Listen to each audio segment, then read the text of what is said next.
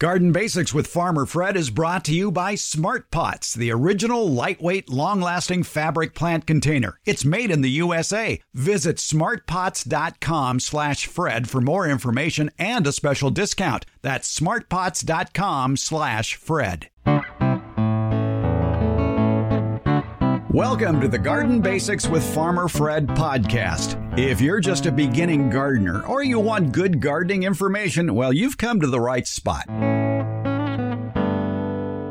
Master gardener and professional houseplant expert Lori Ann Asmus talks about the pros and cons of fertilizing your houseplants, as well as problems you might be facing using some tap waters on those plants.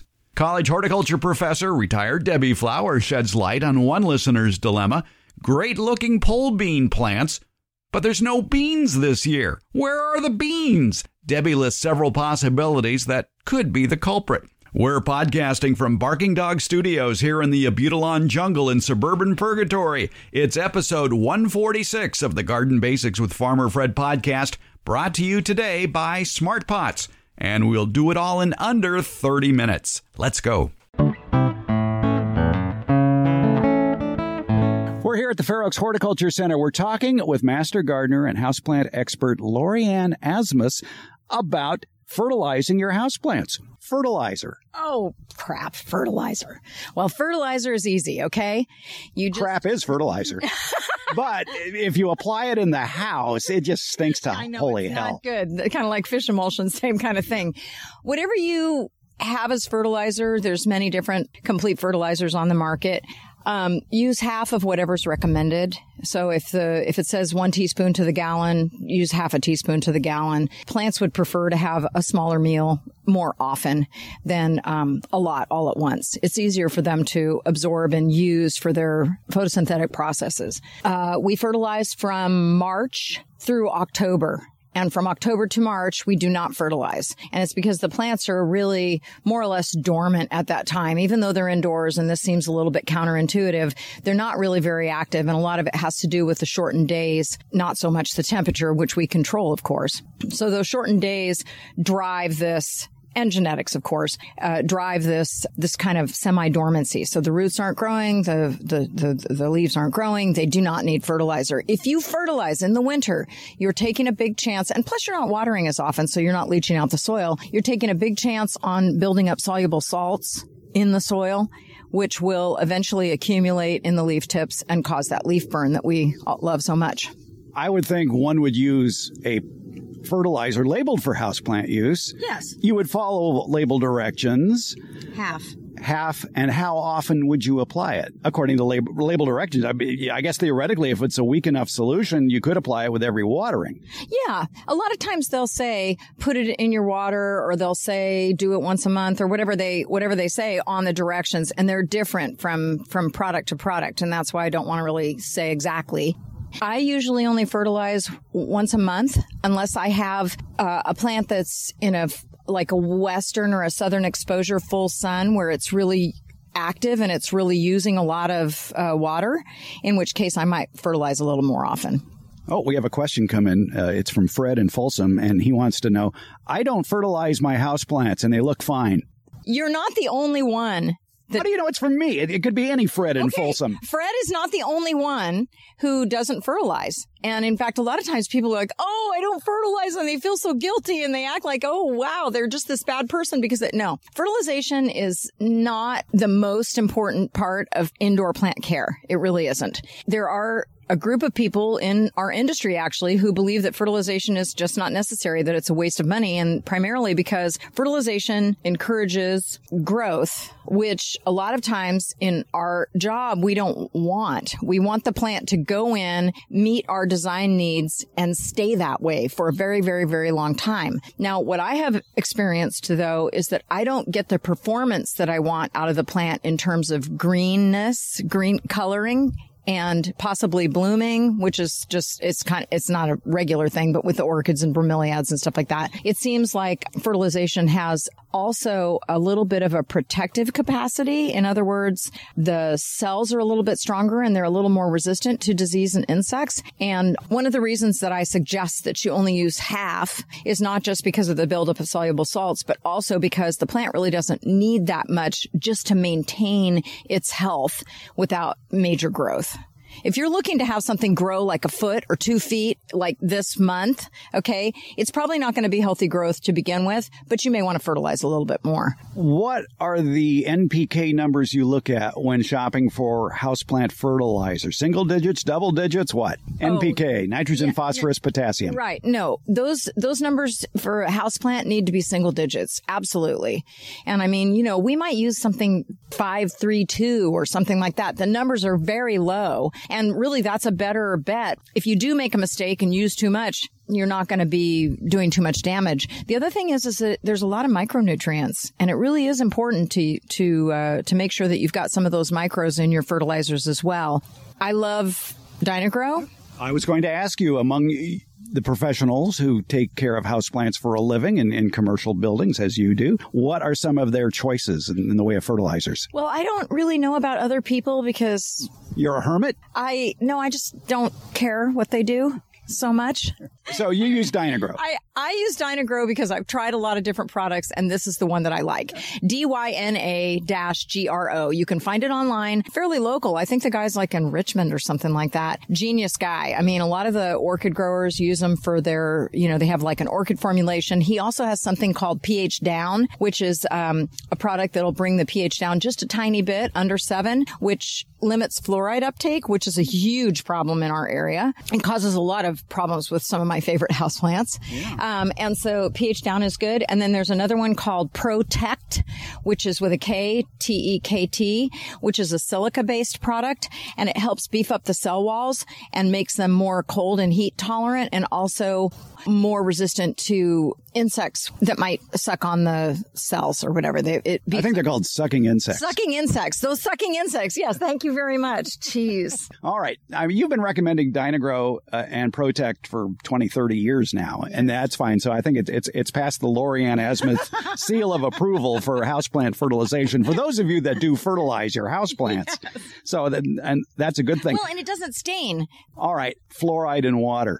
Oh. Tap water. Should I be using municipal tap water to water my houseplants or should I start buying gallons of distilled water? That really depends on how many plants you have and how committed you are. Now, distilled water is really not necessarily the best answer because, of course, you don't have any minerals. You don't have anything in that. You have water.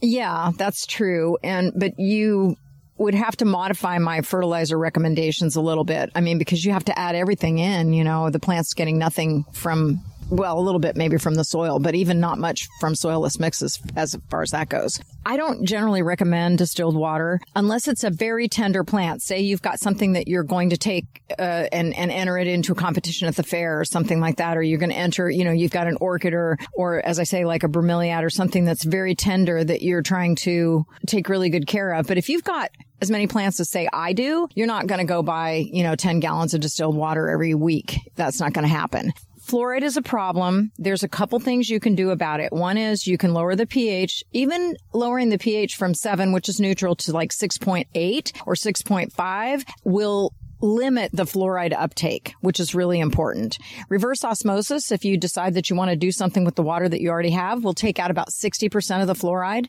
The other thing that you can do is you can increase calcium. You can actually add calcium in, well, there's a lot of different forms. I mean, what outdoors, what would you use? Like, um, whatever comes out the hose. Yeah. Adding calcium to the soil mix, small amounts of calcium will also limit fluoride uptake. It binds with the fluoride. So there's some things that you can do. Can you uh, boil the water? No. In fact, leaving the water sit out, like what you do for chlorine abatement, just concentrates it. It's a heavy element. And so it's, it's not going to, it's not going to off gas like the chlorine will. It just concentrates it. So that's not going to help. Boiling is not going to help. Is there a water you recommend buying? even just a spring water that you know what's in there. You know, uh, yeah, yeah, yeah, yeah, yeah, absolutely. But Don't leave us again, in a vacuum here. Okay. But here again, in a vacuum, a fluoride vacuum. Um, anyway, the thing is, is that if you go and buy a spring water, you want to make sure you know what's in it because you don't want to be fertilizing with something that's. Have you looked at a spring water label lately? It just says bottled at the purest source. You have to look it up online. Yeah. And hope that it's true. This is hard. Well, you know, it, the thing is to see what we do. I mean, I probably go through 60 or 80 gallons of water a day mm-hmm. in my job. Yeah. So I don't think about any of that. I just try to work with what I have and amend it accordingly.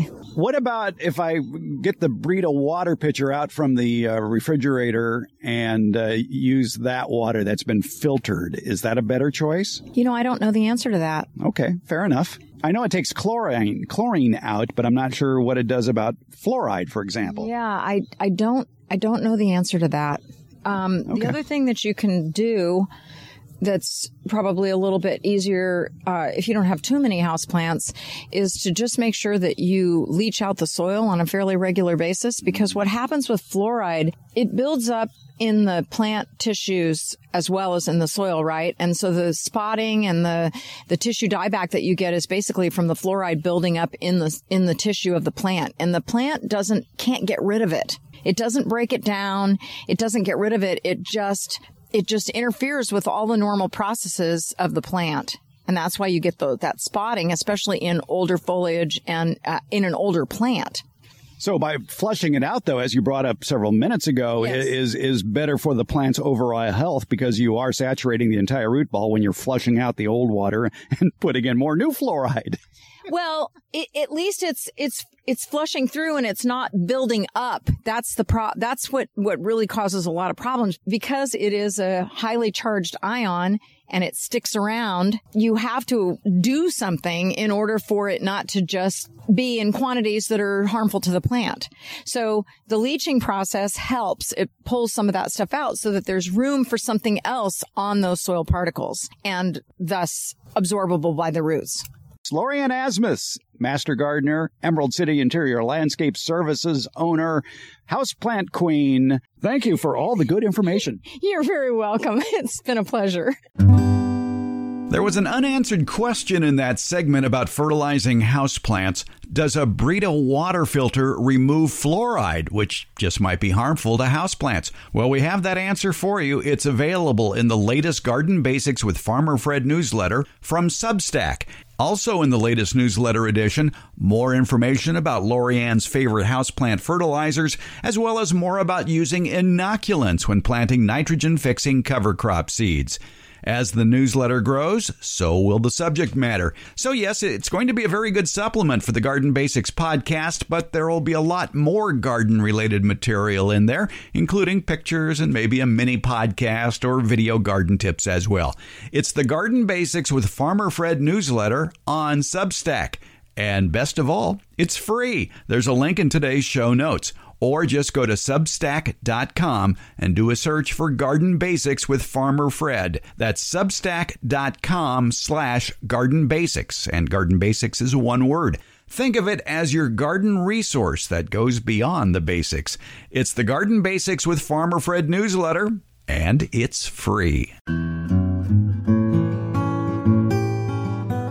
Smart Pots. It's the original award winning fabric planter. It's sold worldwide, and Smart Pots are proudly made 100% in the USA. Smart Pots, by the way, are BPA free with no risk of chemicals leaching into your soil, your herbs, vegetables, and other edibles. That's why organic growers prefer Smart Pots, and they last for years. Some gardeners have been using the same Smart Pots for over a decade. SmartPot's breathable fabric creates a healthy root structure for plants. Because the fabric breathes, SmartPots are better suited than plastic pots, especially for really hot and really cold climates. And unlike a plastic pot, the fabric won't crack or break from frost or when dropped. For more information, visit smartpots.com slash Fred. And don't forget that slash Fred part, because on that page are details of discounts when you buy SmartPots at Amazon. Visit smartpots.com slash Fred. We answer your questions here on the Garden Basic Podcast. A lot of ways to get those questions in. As you know, you can go to speakpipe.com slash garden basics and just uh, talk into your computer or your smartphone and it'll, it'll get to me. Phone? Sure. Call 916 292 8964. Leave your message 916 292 8964. If you want pictures to send in, well, text us. That very same uh, question with the pictures at 916 292 8964. Email? Sure. Fred at farmerfred.com. You can also leave a message on the uh, Get Growing with Farmer Fred Facebook page or at Farmer Fred on Twitter and on Instagram to Farmer Fred Hoffman. A lot of ways to get your questions in. Melody sends us an email. Melody lives in Sacramento and she says, I'm asking why I'm getting no beans from these plants who look so healthy and they have tons of blooms. They are Romano pole beans planted from four inch containers back in April. I water them with a drip system every day for about 45 minutes. Do you recommend getting my soil tested for next year? Because I'm getting no beans. What's the beans on this one, Debbie Flower, our favorite retired college horticultural professor? Those plants do look healthy. Oh, they sure do. They're they're climbing up a trellis and they've got great green leaves. She says they have lots of flowers. I take her word for it.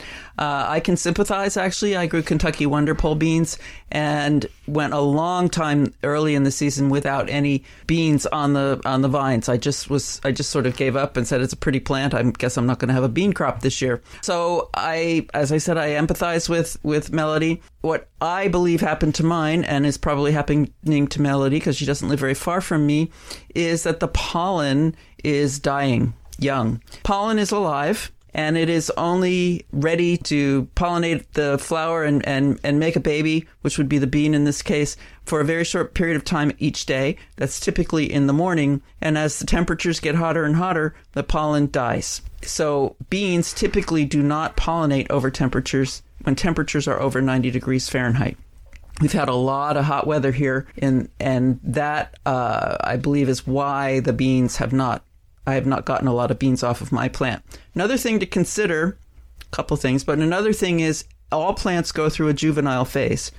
Juvenile meaning they cannot reproduce, so they can't make fruit and flower, flowers and fruit and seed. And that is when the plants are young. So she and I as well may have been expecting beans a little too early on the plant. It's a pole bean, they get very tall. And it may be that we expected beans when it got to four feet tall and that, that plant was still a juvenile. It had not reached maturity yet. Uh, so that's one possibility. Then, when it did get tall enough, old enough, got into its sexual reproductive phase, so it flowered, and hers are flowering, it was too hot. And then we do, they would don't set beans when they're too hot. The other thing is 45 minutes of water every yeah. day seems like a lot. Um, it's drip, but even so, even if it's one gallon emitters, that's still three quarters of a gallon per every day. day. Every day. Yes, I would drop back to every other day at least. Um, and I know for me, if I grow beans next year, I'm going to go back to bush beans. because now I am getting some beans, but they're way up there. I have to get a ladder to harvest. And so I'm just letting them go. That's the other thing. If you do get a bean and, and hers are plants are close together, as are mine. And when I did start getting beans, some of them were so covered by the foliage on the outside, I didn't know they were there. And in a bean plant, if you've got a, a bean on the vine, the plant stops producing other beans. It's done its job, it's made its babies, and so it doesn't need any more. So you have to harvest beans all the time, very regularly. Pole beans are a little difficult that way because the beans are now above our head. I would think they would be hungry, hungry hippos too. Uh, in, in meaning, that, meaning that they're they're going through all that reproduction and produce production of beans. That uh, beans would be heavy feeders. Beans are nitrogen fixers, though. Mm. So I I have not given fertilizer at all to mine. I have fertilized my cucumbers and my squash, my tomatoes, but I have not fertilized my beans. The nitrogen fixing is a natural process that they do with a bacterium that they coexist with in the soil, uh, and but that needs in some if your soil has never had beans in it before, you may need to inoculate your seed when you plant it, and you can buy the inoculum. It's a black powder, usually at your wherever you buy your seed, And when you go to plant the plants, you just uh, dampen them slightly. You're not planting plants. When you go to plant the seeds, you dampen them slightly, shake them in a bag of the inoculum, and put them in the ground. And that's the bacterium. The bacterium gets food, f- sugars basically, from the bean plant, and in exchange, it fixes nitrogen. Fixing nitrogen means it reacts the nitrogen with another uh, element. Oxygen is a possibility, and it creates uh, a little nodule on the roots and stores it there. And that can be used actively by the plant. When you take the beans out, you can maybe there's excess fixed nitrogen on the roots of those beans, and so you want to leave those roots. Or if you're cur- curious, dig the roots up and look at them and see if you've got nodules on those roots. So basically, at the end of the season, don't yank out the plant, just cut it off at the base. Exactly. All right. I have a question. Yes. How do bacteria live in a bag sitting on a shelf in a nursery for who knows how long? In a in a, a dormant state. Yeah. Yeah. Uh, it, it's a product for a while. Was nurseries weren't selling it because it has a shelf life. It can't live forever, and people weren't knowledgeable about the inoculum so they weren't buying it. So the nurseries were, were losing money on the product. Then you started talking about it on your radio show, and I noticed it started showing up again at nurseries. So if you don't see it when you buy your beans, ask your nursery person, let them know that you would like to inoculate, and it's a specific inoculum for beans. Right. And it's usually applied with beans that are cover crops that you coat with that inoculum in order to uh, really improve the nitrogen in your soil. Right, increase the amount of nitrogen that those plants are going to put in the ground. A lot of for if you're growing it for a crop, there's going to be a a lot of what those the bacterium has stored in the roots of the bean will be used to make the bean seeds themselves when you're doing a cover crop, you typically cut the cover crop right. down before it flowers and fruits or just as it's beginning to flower. And more of that nitrogen stays in the roots. And so you do enrich your soil uh, with th- those cover crops. Yeah, the other thing I learned about uh, cover cropping when you go to cut down the cover crop after or before it gets to 50% bloom is when you hack it back into small pieces. Don't let it just lay on the surface. Cover it with something because the nitrogen can escape. Yes, nitrogen can volatilize, which means become a gas. That's where most of the nitrogen exists on Earth is as a gas in the air. So, and it's for plants to get it, it has to be fixed. It has to be attached. The nitrogen atom has to be attached to something else to make it heavy so the plants can get it. Where do you store bagged bacteria at home? I mean, a bag of inoculum, if you're going to plant beans to eat, you're not going to use very much of it. No, you buy a small bag. It's not a very big bag. Yeah. You use it. Uh, you wait to see that your crop came up. I would store it in the refrigerator. You mm, use it and okay. wait to see if that your crop came up. You got what you want, and you sprinkle it on the ground and walk away. Okay, so yeah, don't throw it away. Just uh, put it back Spread in the soil. it out. Yeah, because mm-hmm. who knows who's still alive in and there. And don't keep it for next year because it won't last. Another good reason to date everything you buy at a nursery mm-hmm, mm-hmm. and and make sure that what you have uh, isn't too old, and that's especially true of garden chemicals. We learned a lot about beans today, Melody. I hope uh, that helps you out and uh, your your flowers uh, come to fruition. Yeah, good luck. I feel your pain.